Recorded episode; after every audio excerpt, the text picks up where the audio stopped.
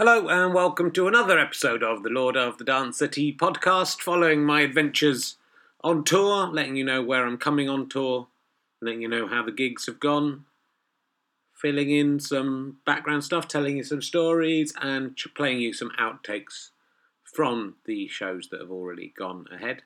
Um, uh, I'm currently in Glasgow, about to go down to play at the Glasgow stand, which is sold out. Hooray! Uh, Stewart Lee's on exactly the same time, and he hasn't sold out. So, you know, who is the better comedian? That is my question to you. We went head to head. Uh, me 100% sales. Him, I don't know what percentage of his venue is sold, but there are still tickets available in the upper, upper, upper circle. And you might say, well, Rich, that's because he's in a 3,000 seater venue and you're in a 200 seater venue. But I would remind you of the parable of the widow's mite. It was more valuable the woman giving one penny than a million pounds, wasn't it? So that's the that is the same as that what we have now. So it's another one with no music or jingles because I you know this is I've got a new computer and none of the stuff's on here. But also let's just get on with it and do it, shall we? Um, given I've just edited this together to start with, I'm just going to give you the bits uh, from the shows that change every day, where I talk about the town not being impressed for whatever reason. Here are all the bits from Reading through to Edinburgh. So I hope you enjoy this. One of them I'd forgotten to prepare anything at all, and see. Let's see how I got away with that. Over to the lovely edited package that I've put together. No, that's not impressive to you in, in Reading. I said, don't. It takes more than that to impress us here in Reading, Richard. The, the film Cemetery Junction was set in Reading, Richard. So we, it wasn't filmed in Reading. It was set in Reading. But they didn't, they didn't film it here, but it was very much set here. We have two Waterstones branches here. We have two. It takes more than an old woman kissing a child to impress us. Well, I, I think it's impressive. No, does that not impress you, Didcot? That is not. That is not the kind of thing that impresses us here in Didcot, Richard. We are. We used to have some power stations nearby. They got blown up, but that was. We, uh, I think there's a, a railway museum or something here. And now I can't. To be honest, I usually uh, Google the town before I do this show. I forgot. I realised I was, I was backstage. I'd forgotten to do it, so I've had to just completely ad lib two facts about Didcot there, which I'm quite quite pleased with. I've been thinking all the way through the first part of the show, what do I know about Didcot? It turns out it was pretty much fuck all. Uh, is there an interest? Was there anyone born in Didcot? An interesting person? No. Nobody at all has come from Didcot. That's fine. No, that does not impress you, maiden. I said that's not, not impressive to us. Two, what, two, 200 years of two? No, we're unimpressed. We're from Maidenhead, Richard. In July the 12th, 1901, uh, we had the highest ever 60 minutes of rain. We had 92 millimetres of rain here in Maidenhead. That is more impressive. King Charles I saw his children for the last time in the Nat West on the High Street. That is before he was executed. We so we have more impressive things here in Maidenhead than you can ever dream of. No, is that not impressive to you, Winchester? That, that's right. No, it takes more than that to impress us here in Winchester. Richard Kevin from Eggheads lives in Winchester. He, uh, so we're more, not impressed by your kissing. He often sits in Pizza Express on his own reading books of facts. That we've all seen him in there. Uh, we have got 24 bollards that were painted by professional painters around the city. So it takes more according to Wikipedia. Not so the audience didn't seem to recognise that one as much. The Kevin one was an observation of my own, I saw him. I hope he still lives here. But uh, yeah. No, that's not impressive to you here in Bristol. That, no, that doesn't impress us here in Bristol, Richard. We are we got much more impressive things have happened in Bristol. Humphry Davy carried out his slightly rapey experiments with laughing gas in uh, in Bristol. We've got that. Uh, Bristol Rovers are currently top of the conference. So we are we had more. We had we had some uh, Gromits around the country, decorated in the town all different ones. Uh, Derren Brown went to university in Bristol, Richard, so it takes more. It's more than what you're saying to impress. No, does that not impress you, Newcastle? No, that is not. That doesn't impress us here in Newcastle. We got more.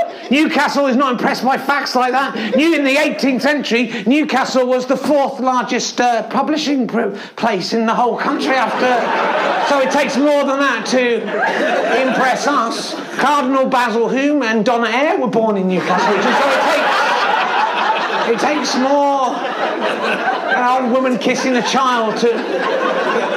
Our town's drink, has, oh, since it has been made, has had a caramel colour in it that is actually dangerous to your health, and we don't care. That is. No, does that not impress you here in Edinburgh? No, that doesn't impress us in Edinburgh. That takes more than 200 years to want two kisses to impress us, Richard, here in Edinburgh. Dolly the sheep was created near to Edinburgh, Richard, so we have got more impressive things than that. We have a small dog, a fictional dog that's out on a grave for 30 years, much longer than a dog could actually realistically live. It, it never existed either. It's an entirely made up story, but that is our proudest thing in the whole of That's what we've got. We've got that. So it takes more than an old woman kissing a child to impress us. So there'll be some more uh, updates on what happened at all those gigs later on in the podcast. It's been a very enjoyable run, I have to say. I've had been having an awful lot of fun with this show this year. Enough people have been coming. Some places up, some places down, uh, some places exactly the same, bit like the grand old Duke of York without the allegations. Uh, and uh, you know, it's been I've just I've been really enjoying. it. It's been difficult being away from home uh, and my little baby, but we may talk about that. Uh, but last week I, I forgot to mention this last week podcast. Last week's podcast I did go to Buckingham Palace for a charity event uh, in in aid of the motor neuron disease association, which I have limited association with myself, but because uh, of the stuff I've done with Scope, someone asked me to come along to have dinner with Princess Anne, which uh, was a, a, strange experience. Greg Davies was there, which made it a lot more fun. We sat at the end of the table being naughty, but I met Princess Anne, who I think out of all the royals is uh, the one that I like the best. She seems to do some work for the for the money she gets. Uh, she seems a bit no nonsense. This uh, she was kid- uh, she was attempted to be kidnapped by a crazy person in the early seventies from the Mall, and this guy shot three or four policemen and guards and people who tried to help her be rescue her. And she was uh, so I shouldn't laugh. They were all all right. They didn't die, uh, and. Uh, she was sitting in the car, and the kidnapper tried said, "Come with me. I'm kidnapping you for the NHS." and she said, "Not bloody likely," and refused to come out of the car, which I think is pretty cool. If you so, if you're going to be kidnapped, just refuse to be kidnapped.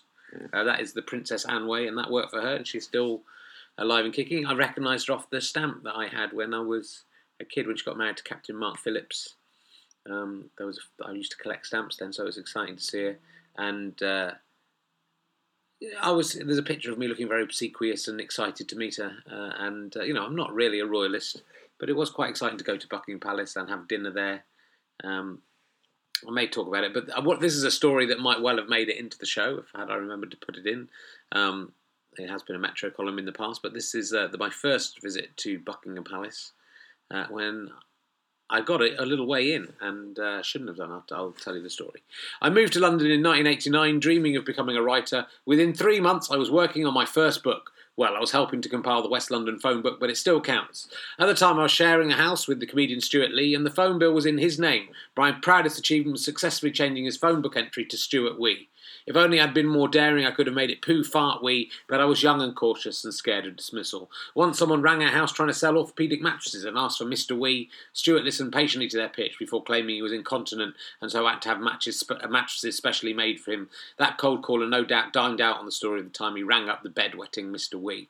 Within six months, I was writing for another book, and one that would actually be for sale in actual bookshops the Royal Encyclopedia Authorised Book of the Royal Family uh, by Macmillan. For research purposes, I was granted access to the library in Buckingham Palace. Security at royal palaces is obviously very tight and can usually only be broken by people dressed up as Osama bin Laden or blokes who fancy a light, late night chat with the Queen. Even Prince Andrew can't walk around the garden without risking being shot, which was a reference to a story at the time. I needed a special pass.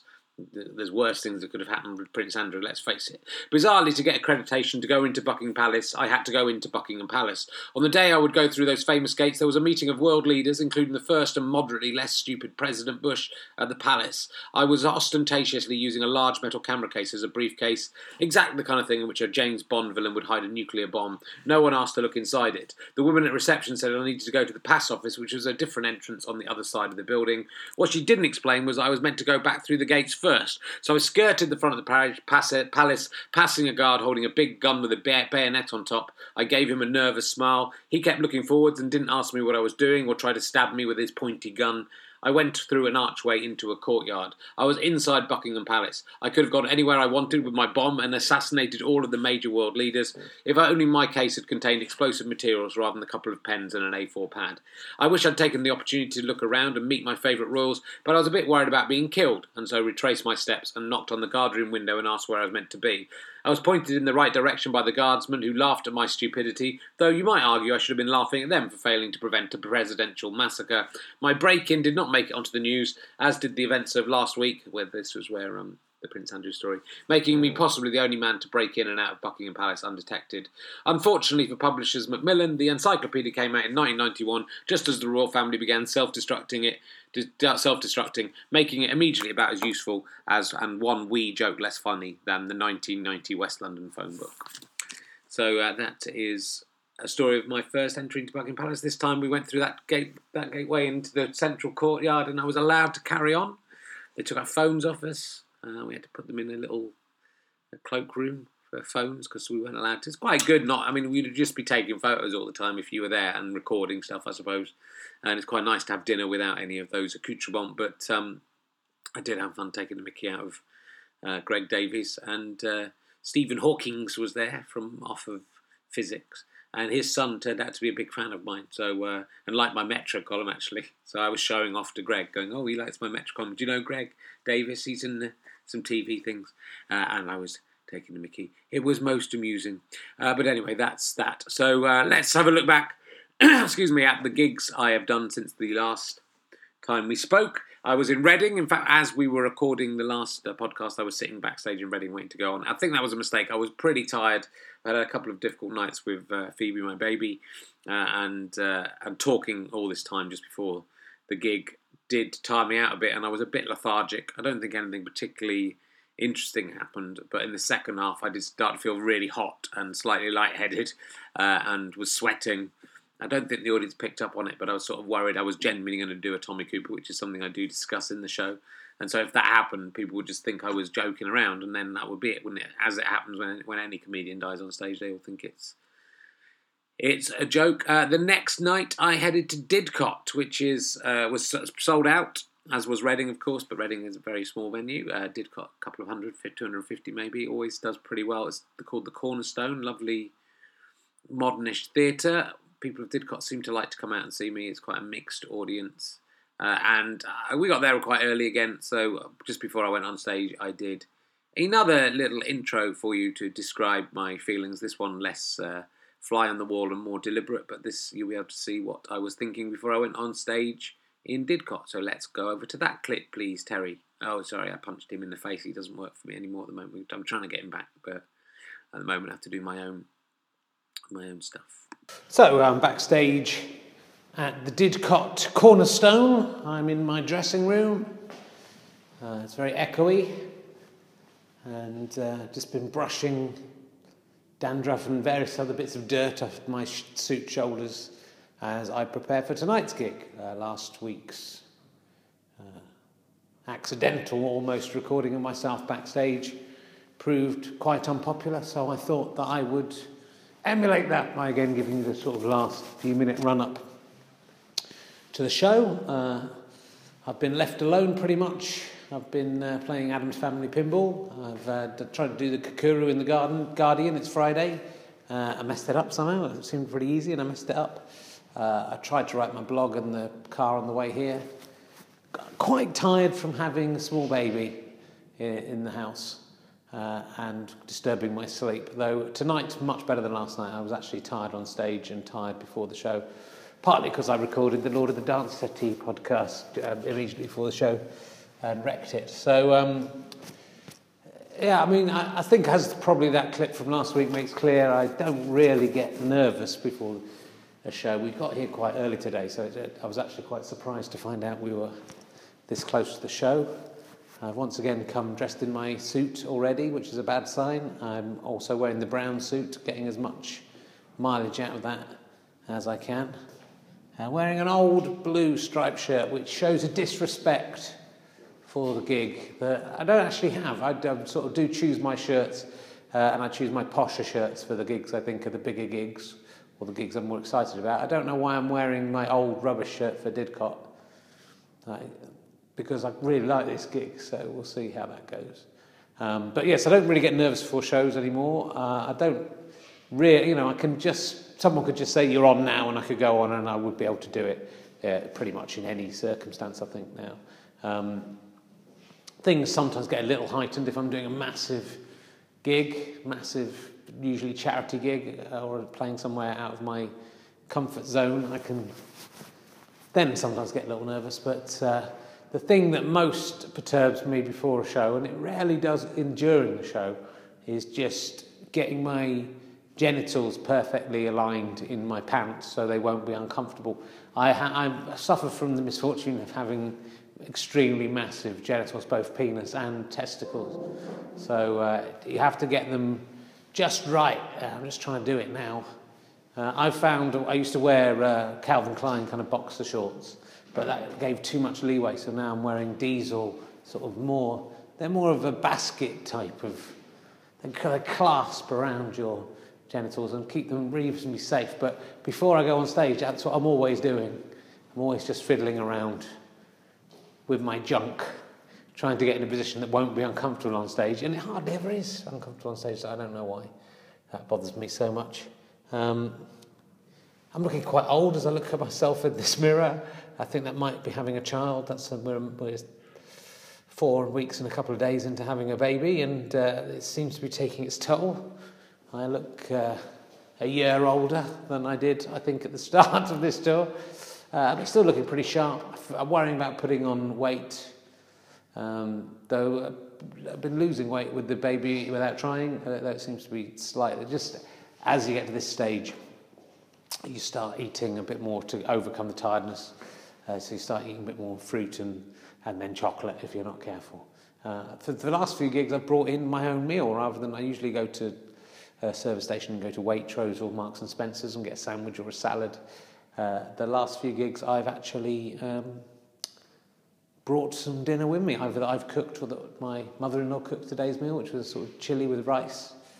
Uh, I ate it cold. I realised there is a microwave in the green room. This is the kind of crazy adventures that happen here backstage uh, gigs. Uh, so actually, there's only two minutes to go to uh, the show. No one's come to get me yet, which suggests that maybe it's uh, not going to go up on time, but we'll see. Uh, there's a Wi-Fi here at the Cornerstone, but it keeps on going on and off and changing, and so it's quite frustrating. So I'm on I'm on Twitter. Apparently, um, I've just been one of the answers on Eggheads, my least favourite uh, of the quiz shows on TV. Uh, and uh, I was the wrong answer. It's who was the voice of Darth Maul. The correct answer was Peter Serafinowicz, but me and Russell Howard were the other possible answers. Uh, and I've seen Kevin from Eggheads in a Pizza Express in Winchester on his dining alone, except for a large book of facts that he was learning. That was quite a few years ago, eight or nine years ago now. And you know, but you have to put in that hard work as an egghead and those long, lonely hours with books have paid dividends for Kevin because look at him now. He's on Eggheads, probably earning 200, 250 pounds a day on that show. So, you know, the joke's on you, isn't it? And uh, CJ, you know, I've also seen a couple of times in real life, uh, written a few blogs about. He, uh, I saw him at a service station quite early on in his TV lack of fame, and uh, he was really showing off in the service station with his, I imagine, a, a man who may have been his boyfriend. Um, they were sort of larking around and being in love, I think, but also just showing off that he was CJ from Eggheads. Uh, he also works, does, he's also a humanist, so I see him every now and at humanist uh, events because I'm also a humanist. Uh, and he also appears in pantomime, so it's always fun to see his face staring out as the villain from a pantomime uh, in various different little uh, theatres. But uh, right, well, I might make my way across now to the show because it is actually eight o'clock, so that's the time the show's meant to start. My penis is bothering me slightly. I'm going to just adjust that. But you know, for what avail? It just it's always the same. Don't have any water backstage here. That's been a disaster. So I'm going to have to drink on stage. The Cornerstone.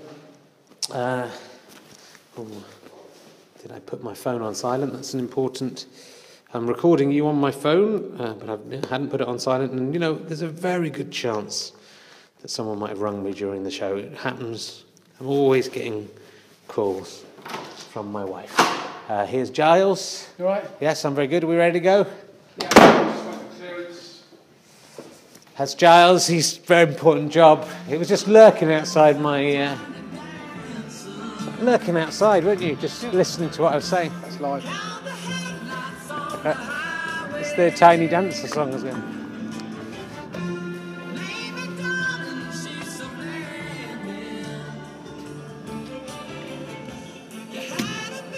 Is live. So the mic's live, so I've put that down so I can't hear it. It's the Tony Danza song again.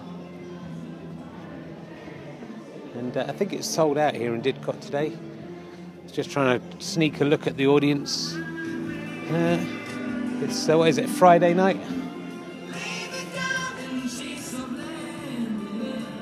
I'm not going to whistle this time because I'm self-conscious. Last time that was that was just an accident.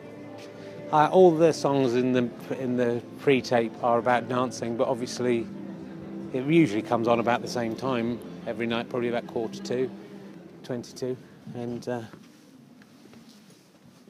looks like we're going to start. Oh, we're starting. Ladies and gentlemen, please welcome the Lord of the Dance Settee. It's Richard Herring. Fascinating glimpse into the behind the scenes behind the scenes life of being a stand-up comedian. Um, there was some quite good fun stuff in, in this show, um, but a lot of it you need to uh, seen the show to get. I, I kind of started extending stuff at the end of the Dave Manager routine even further than it was being extended. I am probably going to break that quite soon. But I will play you just this little bit from the end of the half. I'm sort of trying to keep the beginnings and ends of the halves quite loose now, as, I, as increasing as I go. So I've sort of been messing around. Uh, so this gives you a little example of the sort of messing around I can do. Hope that it leads somewhere. Sometimes it does, sometimes it doesn't, and you get a nice pretend little petulant strop at the end as I as I'm angry with Giles for not giving me water, but I wasn't really angry. Here we go. Uh, so uh, that's pretty much the uh, first half. Hmm. I just have to drink a bit of water, and then it's time. I could have done that off stage, really thinking about it, couldn't I? But haven't got one backstage, so I just thought I'll have a drink of water now. Uh, and um, uh, go, go and have a, you know, you can have a drink of water or anything you like, or go and have a wee. I'm not telling you what to do. You've got 15 to 20 minutes of your own time. You can do anything you want uh, within. You can play Addams Family Pinball. That's what I'm going to do on my computer. Uh, so, you know, whatever you like. There might be a pop quiz in the second half, so check you've been paying attention. I might ask, is there an International Men's Day? Might be a trick question. So watch it. Don't say there would never be one. I hope you've been listening. So um, uh, I might just stand here so that this awkwardness carries on a bit longer. or I might just go. You've been lovely. I'll see you again in 15, 20 minutes.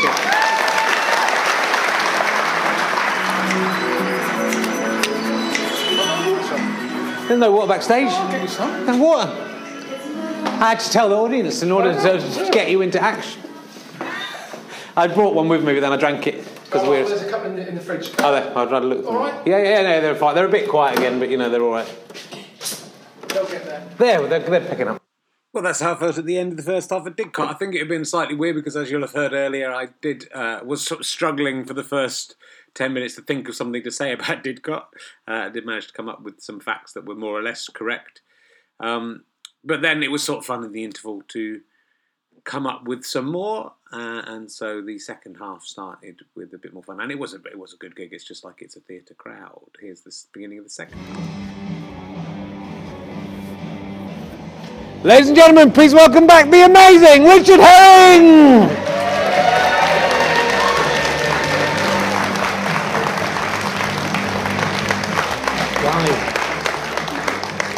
Wouldn't say amazing, but you know, it's uh, nice that guy to say that. And that guy, the guy back there, I mean, he's in all, he sees all the shows. So that is, that is, uh, of course, Didcot used to be in Berkshire, but changed to be in Oxfordshire in 1975, as you're all aware. It's, uh, well, not according to Wikipedia. It's uh, twinned with Planegg in Germany. Someone tweeted me to say William Bradbury. This might me not be true. Someone tweeted me to say William Bradbury was born here and he was the first person to cultivate watercress. that is your most famous. That might not be true though, because I used to do a joke about cress. So, and that might be someone playing a trick on me. Uh, anyway. Um, Oh, they've left. I was going to do a, a callback to that kid there, but he's gone. Oh, is he there? He's hiding. Ah, there you go. I'll do a callback to you. You've, you've gone back a row in the, in the hope that I won't pick on you again. Was it because of the Kentucky thing? There's a speaker back. Oh, is there? Okay, that's right. It's hurting your ears. Ah. Was it hurting your ears, young person? Was it? Was it hurting a young person's ears? Fuck, that must have been loud. Uh, although it would hurt a young person's ears more, really, wouldn't it? But you don't realise, and then you go deaf, and then yeah, your dad. The next night I was in Winchester, uh, which I'd forgotten I'd done a little intro to from backstage, so you get another chance uh, to hear me discuss what the theatre means to me, uh, as well as to hear me tootling around backstage for a bit at the end. Um, here we go.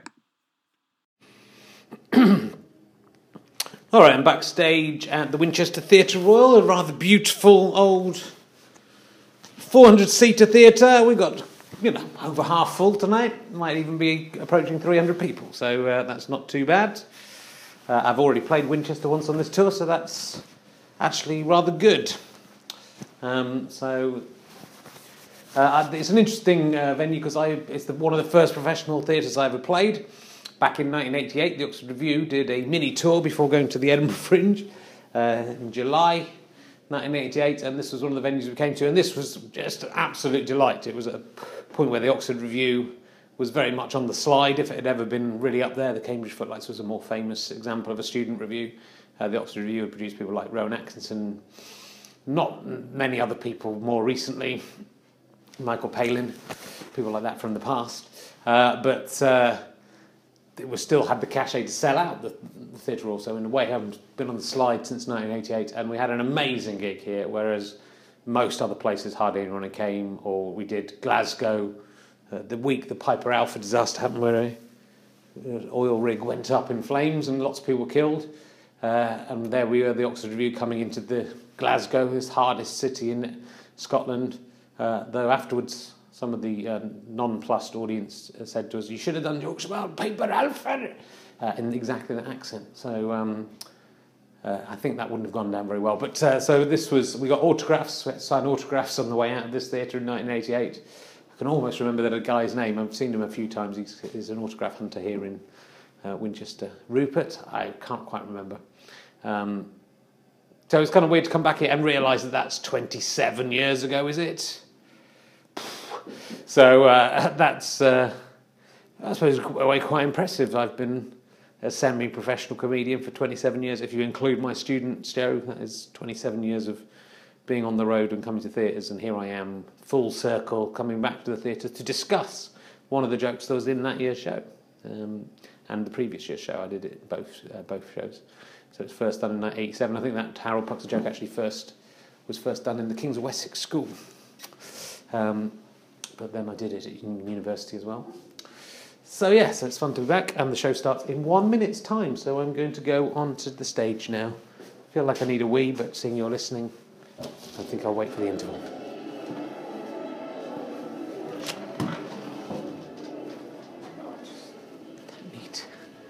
I'll just turn up when it's the time. It's 35 seconds to go. Hello, that's going to be my last call. I've never forgotten the Rich is here and ready when you are. Let me just check I've put my phone on silent.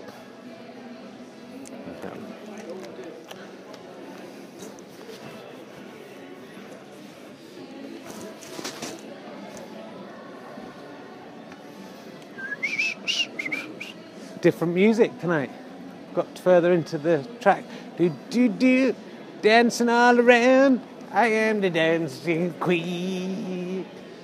All this very theme to the show is very. All the tracks are about dancing.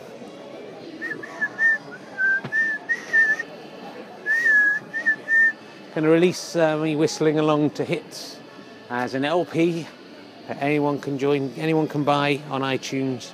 It's a secret door in the curtain. Let's have a look through. Some of the audience may have seen me. Uh,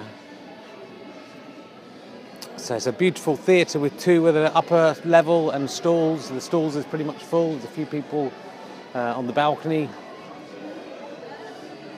Funny to think this is actually about the same size as the Leicester Square Theatre, which seems a sort of smaller theatre than this. It's, uh, uh, Leicester Square Theatre is very wide, but it's a good size, 400 seats. There aren't really 400 seater theatres. That would be my ideal, really, to tour everywhere to a 400 seater. It'd be more ideal if all of the seats were sold, but selling 200 and I think with 260 we'd sold before walk up, so that's a pretty good night in terms of the tour. Um, or uh, certainly good enough. If everywhere was 260, that would be fine. I think we're about to start. Bubba dubba bubba bubba and cream.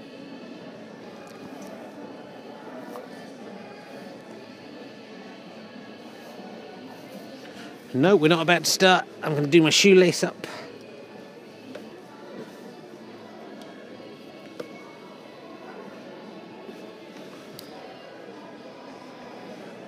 Giles is excited. He's got talk back there. He can talk to the people up in the lighting box.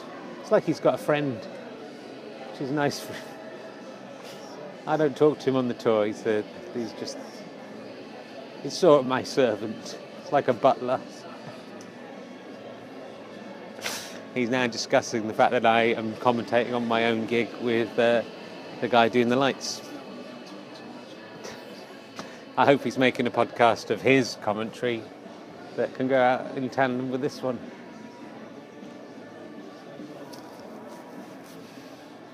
Mm-mm-mm. Wonder what the next song will be. Or the audience have all gone quiet. They think the show's starting. Maybe it is. No one tells me anything. It's not starting. There's another song coming in.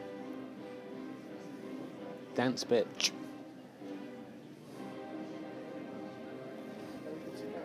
Yep, let's do it. Yep. mum, mum, mum, mum. Mm, mm, mm,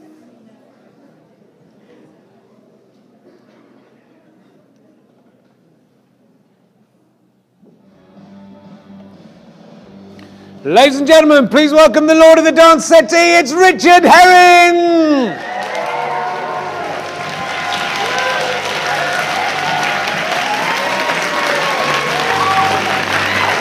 Thank you very much. Hello, Winchester. Oh, lovely. It's lovely to be back at the uh, Theatre Royal, which is one of the first theatres I ever played. I first played this theatre in 1988. It's 27 years ago. Terribly tragic. I was very, very young, though. I was two years old. I toured a show. I was two years old. And when I did that, but it was fantastic. It was, it was sold out then. So the, the, my, it started at high and but there we go. Uh, Father Christmas is in the front row as well. So it's all good. It's all good news. We're going to have a great show. It's out on his downtime. He's on his downtime. Likes to come out and see some comedy. Uh, so when he's not so busy. Welcome to the show. I'm sorry for messing around at the start. That was very unprofessional. And the Father Christmas guy was, of course, just a man with a white beard, but he did meet me after the show. His daughter wanted a photo of us together, though he, he wouldn't let me sit on his knee. I did look very excited at meeting him. Uh, and funnily enough, Rupert, it was he was called Rupert, as I correctly remembered. He was sitting in the front row, uh, and he a much younger the man than Father Christmas, but still uh, someone who's been there for 27 years. My longest serving fan, if we can call him that. I don't think he was a particular fan of mine. He's a kind of autograph hunter as much as anything to begin with, but uh, I have seen him at a couple of the other shows in Winchester. So that's quite it was quite nice that there was a, a link there between those two. The next day was Mothering Sunday. When will there be a Children's Day, though? That's my question. When will there be a Father's Day? Won't happen, will it? It will never happen because the political correctness gone mad. And I was in Bristol, uh, back at the tobacco factory, which I haven't been to for a couple of years, but it's one of my favourite venues to play with a really terrific audience. We filmed uh, Headmaster's Son there, I believe. Um, and uh, a few funny little things happened, but there was an amusing heckle that came in, uh, which I'll play you. There's a bit of a spoiler here because I'm going to play in the bit that comes before the heckle because I think it helps to make it sen- make sense. So if you don't want to spoil a little tiny bit of the show, then don't listen to the rest of this podcast. Uh, but otherwise, I don't think it'll spoil the enjoyment too much. This is what happened during the dance routine. As you've spotted, if you're clever, the theme of this show is dance. That is what that is the theme running through all of these. Sometimes it's a metaphor for life. Sometimes about movement and inertia. Uh, sometimes it's literally dance, as in this part, part of the show. I'm not a big fan of dancing. I don't like doing it, unless I'm really drunk. I certainly do not enjoy watching other people dance. I can't understand why anyone gets any pleasure to pay to go and watch an adult dancing. That seems a very weird activity uh, to me. I'd, I'd, say it's the worst medium for artistic expression, just moving around in a rhythmical way. I mean, how am I meant to interpret that? If you've got, if you've got something to tell me, just say it with words. We've developed language now, so just tell me. Don't move around and expect me to interpret those movements like some kind of semaphore that only you have the code for. I'm not. I'm not going to offend any professional dancers in the audience, but you're wasting your own time and everyone else's. Go. Grow up. What you're doing is genuinely pathetic. And look who it is who's saying that tune. It's what? Well, if you're a dancer and an usher, well, you're holding the buckets at the end, so you're all right. Uh, uh, good. I've been heckled by the staff of the theatre. Uh... I'd say, what I'd honestly say, if you're a dancer or an usher, you're probably not that good a dancer. So, um,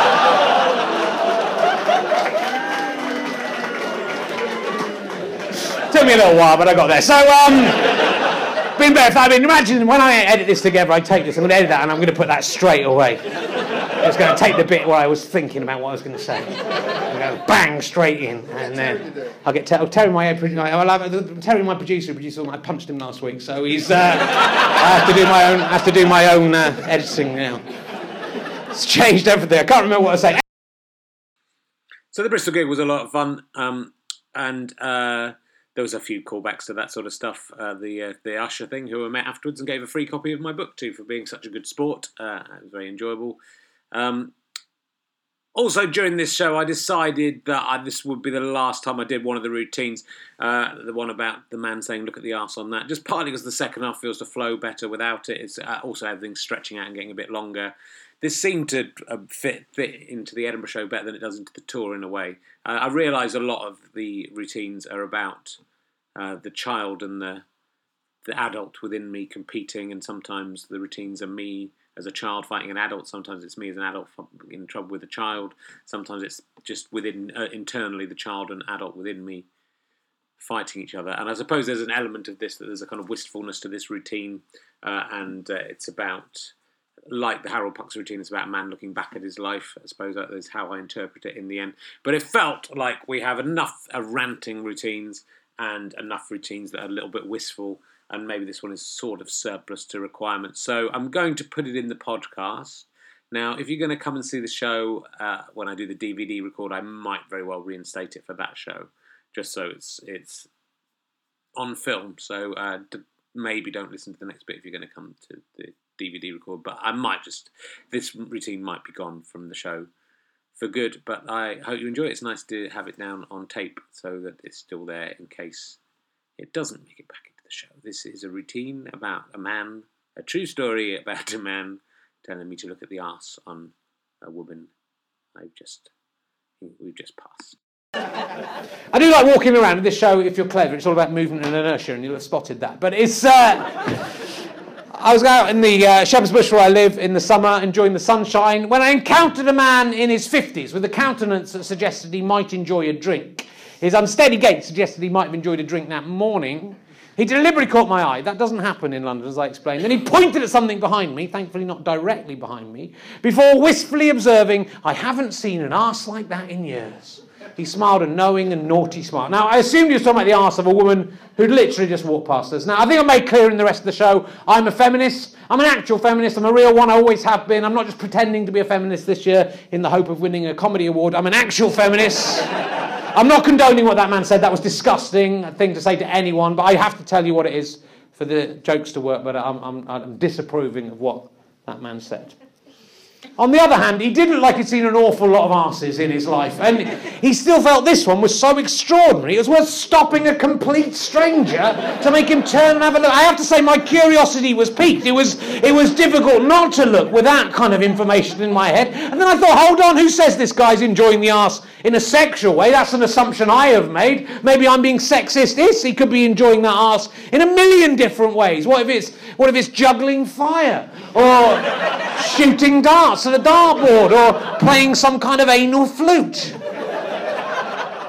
I thought I should turn around and have a look at the arse, just out of scientific curiosity. I want to make it very clear I do not approve of surreptitiously checking out the arses of women or men. It is something I would never ever do. I have to say, after all the hype, I was a bit disappointed in the arse. There was, there was nothing extraordinary about it at all. It was maybe a little bit larger than the average arse. I'm guessing, because as I just said, I never look at other people's asses, so I wouldn't have anything to compare that to except for my own ass, which I sometimes look like, like that in the bathroom mirror, just as a control, just in case anyone comes up to me and says, Rich, please, with my permission, will you have a look at my ass? Just let me know if you think that's bigger or smaller than average. I can say, well, using my own ass as the mean, I can help you.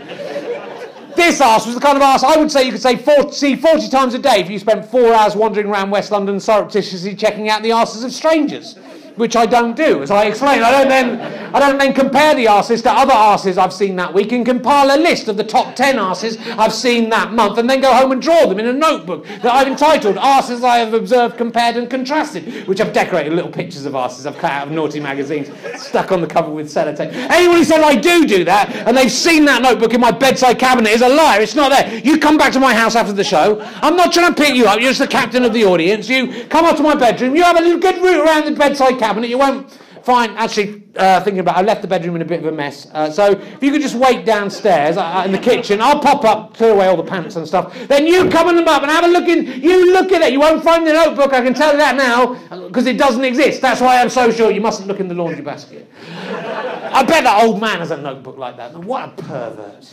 And yet, he conversely claims that he hasn't seen an ass like that in years. What's going on? It doesn't make sense. I can only presume that man has been chained to a radiator in a basement for three decades, or maybe just regained his sight after a long period of blindness. It just so happened that ass was the first thing to drift into his field of vision, because, oh, I haven't seen an ass like that in years. Or anything at all in years. I mean, that. That was an odd way to phrase that now I think about it, wasn't it? But to be honest, I was so surprised about the miraculous regaining of my sight after all this time. Forgive me if I spoke inelegantly. It certainly wasn't worth wasting the time of a complete stranger to make him stop his busy day of innocently wandering around to turn and look at an arse, which, although maybe unusually pert and undrooping for an arse of that size, would only appear as a footnote in any serious work comparing people's arses to other people's arses. but maybe that's why we should admire this man after all. Uninfluenced by media images of perfect body shapes, he saw wonder in the ordinary. Was he a sex pest? Or was he a postmodern feminist? Trying to make me reconsider society's narrow defined and bogus ideals of feminine beauty. To be honest, even if he was a sex pest, the arse had made him so happy. It was hard to begrudge him. she hadn't even seen him look. It wasn't a victim to this crime. I wondered if that man had once fallen in love with a woman with an identical arse to that one, whether they'd drunk together in the summer sunshine and made love, but then their love had died. And now, decades on, drinking alone, he sees an arse that reminds him of the arse he once knew. It doesn't make him weep, it makes him smile. He can't recapture what has gone, but he has his memories of an ordinary ass that was extraordinary to him. Didn't think it was going that way when it started, did you? So, uh, is. Well, this has been a super long podcast, so I'm going to leave it there. I have to go and do my gig in Glasgow in any case. Uh, and uh, so there's still some stuff to catch up on uh, from Newcastle and Edinburgh, which was a terrifically fun gig. So there's some fun outtakes to ha- be had from that one. Uh, but I will leave you with that, except to say that I have uh, gigs coming up uh, in the next few days uh, for. If you're listening to this as around the time I've recorded it, uh, go to richherring.com slash gigs to find out if I'm gigging near you at any point, or richherring.com slash lotds slash tour if you want to find out specifically about the Lord of the Dance Settee tour. I'm in Chesterfield on the 20th of March at the Winding Wheel. There's still some tickets there. Norwich on the 21st of March, that is sold out, but do check with the venue for returns. Birmingham on the 22nd of March. Now, that's a room that in the past I have sold out, and it's uh, it wasn't so great last year, down a little bit. I mean, it's kind of still a t- city I do well in, but it was it's a 400 seater room that I have once sold out, and now it's more like 300 people come to see me there. So, if you're in Birmingham, please come and see me on the 22nd of March at the Birmingham Glee. Uh, 25th of March, I'm in Southend. Southend Palace Theatre again. That one's you know I never sell many tickets there. Uh, 26th of March I'm in Aldershot, which is sold out. 27th of March I'm in Cambridge, which uh, has only a few tickets left. So book ahead for the Cambridge Junction. 28th of March Shoreham by Sea. I think that might have sold out weirdly, uh, even though it's near Brighton and Brighton didn't do that well. Uh, and the 31st of March I'm in Cardiff. 2nd of April in Bath. I will let you know about future dates uh, after that one. But thank you for listening. Sorry, that was quite long, quite a long podcast, uh, and uh, full of interesting stuff. Though I hope I hope you're enjoying this little glimpse of what it's like to be on the road and to find out the things that go wrong and the things that go right. And um, I'll be back next week with some more, including some fun in Edinburgh with. Well, I can tell you what's it's going to be about minty uh, shower gel and losing my trousers. It was a very entertaining little jaunt up to the the north of England and to Scotland. So uh, we'll be back with that next time. Thanks for listening. Do check out Warming, Warming Up podcast. Do check out the British Chinese Meaning of Life. Episode six has just gone up uh, of that. Uh, which will be on the British Comedy Guide as an audio, or it's on my YouTube channel, Herring1967. Uh, if you want to watch the video of it, or you can pay for a longer version of it, or you can just buy a badge if you enjoy these podcasts at gofasterstripe.com slash badges. That will help me to pay to make more internet content. That's what all that money will go towards. If you've enjoyed these shows and you think other people might like them too, this one's a bit esoteric and uh, for comedy fans, I would imagine. But if you um, think your friends might enjoy them, please tell their friends about them. That would be a great thing. Uh, hope to see you on the tour. Come say hello and uh, do a selfie after the show if you like. Uh, and I will see you at one of the gigs. See you next time on Lord of the Dance Settee Podcast. Dun, dun, wherever you may be, I haven't got the music here. That's going to be on the LP. Bye.